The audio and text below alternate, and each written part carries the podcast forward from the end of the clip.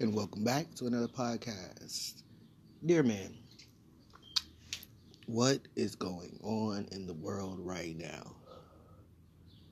Is it is it safe to come out? I'm just kidding. Today I wanted to discuss why men cheat. Now, I made the suggestion to take this on, maybe make a book about it. But um, I wanted to give the lowdown on why men cheat. I've come to the realization since changing teams that sometimes feeling inadequate can be a little bit too much to bear, to handle, to get through. And while all that's going on, if you don't have a support system that's meant to be your support system, it's very hard to get through it.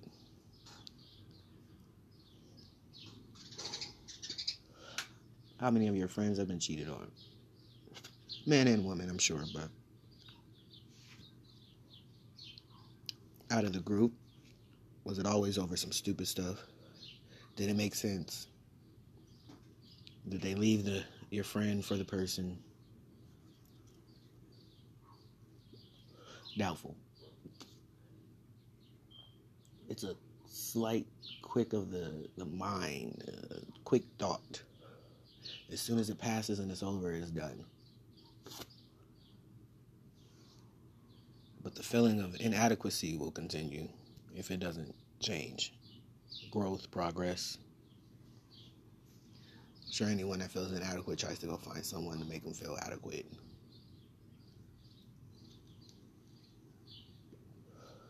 These are my feelings, my opinions, of course. Feel free to drop your own. I feel like there's a huge disconnect in the man and the woman world or the gender world or whatever it is that we're trying to accomplish and do, but